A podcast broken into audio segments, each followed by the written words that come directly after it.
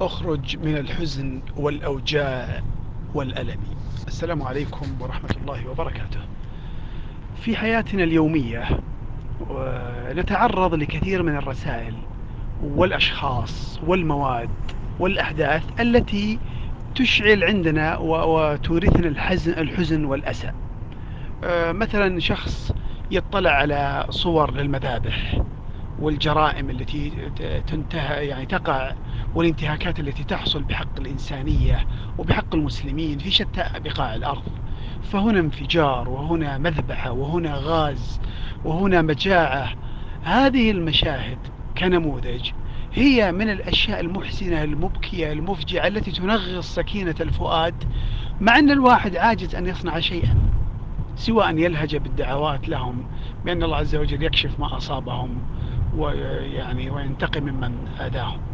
لكن في الواقع كل مرة تشاهد في هذه الصور أنت, أنت تكلم النفس والقلب وتجرحه وتضع سهما فيه وأنت غير قادر على أن تصنع شيئا. فتجد أنك بينما كنت في حالة من السرور والبهجة والارتياح لإنجاز أو لمقابلة صديق أو لإسعاد والد أو نحو ذلك إذا بك تفجع وتصدم بهذا المنظر الذي يبدأ يتردد على ذاكرتك وكأنما هو أمام عينيك بشكل مستمر. يجب عليك أن تبعد عن نفسك كل مصادر الأذى والتلويث الذهني والتشويش. صحيح أن عليك أن تهتم بأمر المسلمين لكن ليس لك وليس عليك أن تصاب بالأسى والحزن كل وقتك. نهي النبي صلى الله عليه وسلم عن الحزن.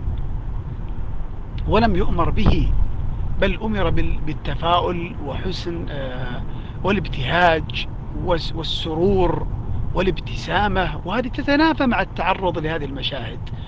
يا أخي الكريم هذه الجوالات ويا أختي الكريمة هذه الجوالات والحاسبات والتلفزيونات أنت أحضرتها لكي تستفيد منها وليس لكي تؤذي نفسك بها. فلا أرى أن تستسلم لهذا التعذيب المستمر الذي تعرض له نفسك دون أن يكون لذلك أي ثمرة حقيقية على الواقع. بل أحيانا يتبلد الحس من كثرة مشاهدة هذه الأشياء.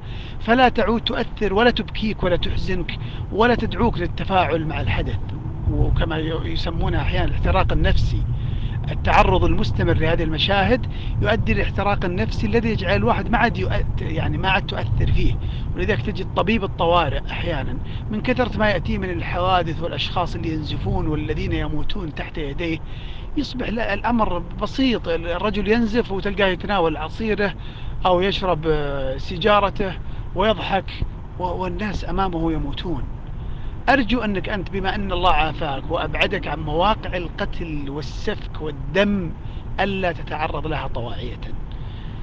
هذا شيء من الابتعاد عن مصادر الحزن ومن الأشياء كذلك أن الأشخاص البائسين المكتئبين الحزينين الذين المتشائمين الذين لا يتحدثون إلا عن السوء وعن المشاكل وعن البلاوي ونظرتهم للعالم كلها بهذا الشكل أن تجتنبهم. اقطع العلاقة معهم وابتعد عنهم ولا تجلس في مجالس يخاض فيها في مثل هذا الحديث المتشاؤمي الكئيب. يعني هذه بعض الخطوات اللي أقترحها لكن بشكل عام كل شيء ينغص عليك اقطعه. شخص موقع آه، تطبيق مكان منظمة كل شيء قاعد يستهلك من طاقتك ويحولها إلى طاقة من الحزن والأسى والتشاؤم ابتعد عنها. تماما تنعم بذلك وتستطيع حين تكون في حالة صحية سليمة وفي حالة نفسية متعافية أن تقدم الخير والأثر والفعل وأن تكون فعلا إيجابي في مجتمعك. أسأل الله عز وجل لكم أياما سعيدة هانئة بعيدة عن كل حزن وأسى وتكدير.